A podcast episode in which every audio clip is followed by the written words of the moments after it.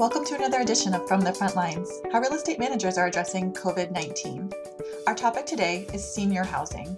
I'm here with Pamela Monroe, Vice President of Property Management at National Church Residences, a national senior housing provider. Pam, seniors are potentially a very vulnerable population right now. How have you addressed COVID at your senior properties? At National Church Residences, we recognized that this was going to be a very serious issue for us in our senior housing uh, around the 1st of March. And at that time, we created a very diverse task force of individuals throughout our organization.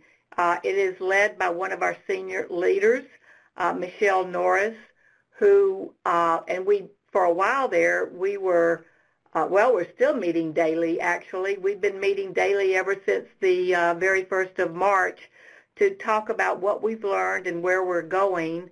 Um, we have uh, all of our senior leadership uh, on this uh, task force. Uh, we're meeting, uh, obviously, virtually. Uh, we also have a small division that is considered senior housing, independent living, SNFs, um, assisted living. So they too are on board, and of course they have a medical background, unlike us in affordable housing, because I represent all affordable housing, either with a tax credit layer or, or straight tax credit property or HUD subsidy.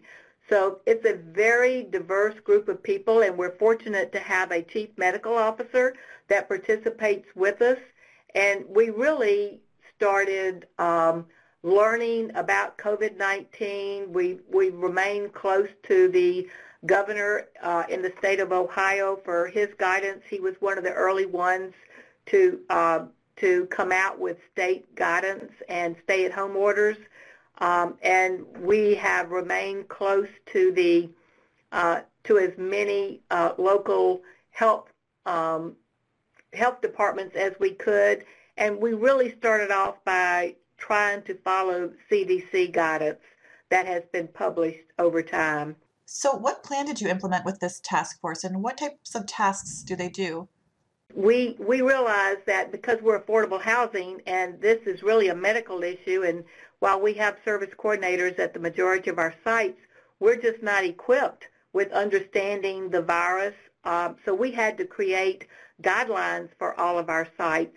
We started off by creating um, a, a, a plan of what to do, starting with level one, and that is level one would be the uh, uh, an event to where there has been COVID uh, 19 identified in the country all the way to level four where it's identified in your property. We work through creating those plans and we quickly moved from level one to level four throughout the company because um, it really became apparent that we needed to immediately have a level four incident uh, response plan.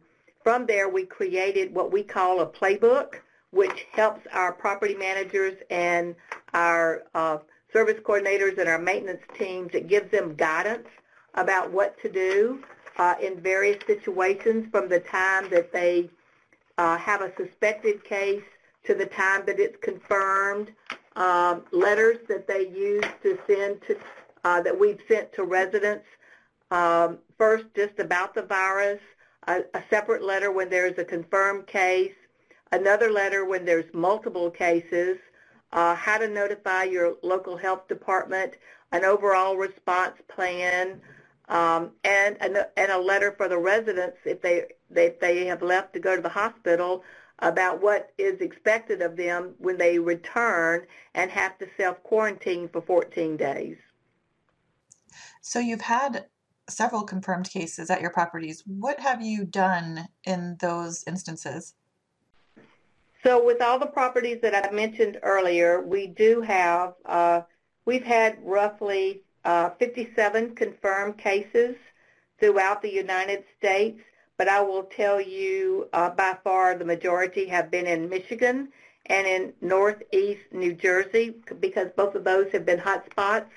Mm-hmm. Um, in Michigan alone, we've had 25 cases, in New Jersey 14, but the rest of them have been spotty, just one case here or there. So um, we, we have provided, again, letters. We've provided all kinds of signage um, for the residents to refer to. We've limited the number of people who can come onto the site. We've limited visitors to essential visitors. Um, we have um, provided additional guidance relative to what the service coordinators uh, can do to assist our residents to, because now we have encouraged all of our residents to shelter in their own apartment and uh, to basically self-quarantine to prevent um, the uh, the virus from spreading further, especially in our buildings. I mean, we have cottages and garden-style apartments, but we also have high-rises. In the garden-style, it's it's not so much of an issue as it is for the mid-rise and the high-rises. I mean, we've created signs for the uh, elevator about um, social distancing. Um, we've added um, stations for uh, Purell so that people can keep their hands cleaned. Uh, we've talked about mail delivery, waste removal, uh, and we've translated as many documents as we as we've been able to into many languages because we have quite a diverse group of residents. But we also mm-hmm. have provided PPE, the personal protection mm-hmm. equipment, mm-hmm. to our teams, which took us a while to do. In fact, we were trying to um, order thinking that because if we ordered for everyone, having a large order would allow us to obtain these supplies easier but it's turned out not to be the case. So then we instructed our regionals to help our property managers order on their own, and they've had better luck at, at landing some of the PPEs. The masks have been the hardest to find. That's such a big challenge right now. And how do you determine if an employee is essential versus a non-essential employee? So we early on started, uh, we have an attorney that we've worked with, and we started uh, reviewing each of the state governors' stay-at-home orders. And so that was a lot of material to digest, but with each stay-at-home order, we've been able to identify that we are essential um, employees, largely due to the population that we that we work with, the seniors. Um, each state has a slightly different definition, but after uh, quite a laborious process, we, we have come to realize that all of our site teams are considered essential, and we provided a letter to each of those site teams in each state, dependent upon the executive order, uh, in case someone should be stopped while they're driving to work. Uh, that indicates that yes, they are uh, uh an essential worker based on the the governor's orders. I will just share with you too that we've mm-hmm. created a hotline which has been real helpful. And that hotline here at the corporate office is, is manned by actual healthcare professionals that lost their jobs because of closing, um, like adult daycares. And so they've been taking calls from our site teams relative to a suspected case or a confirmed case, and heaven forbid where we've lost a few residents. But they've also been able to uh, give them guidance uh, in general when uh, a site manager uh, sometimes has a, a, a first-time case and uh, they're, they, maybe they can't reach their regional property leader at the time. So this hotline is a, a, another resource for them to contact to help guide them through this whole process. What a great idea. Any other changes you've had to make at your property Right in the midst of COVID, of course, uh, the government came out with the CARES Act, uh, which means we cannot take any adverse action against a resident if they're unable to pay their rent. You cannot charge late fees. You cannot charge NSF fees. You cannot evict for 120 days. So we had to quickly write a uh, a temporary rent collection policy based on that CARES Act. Um, uh, which has, has been completed and shared with the field.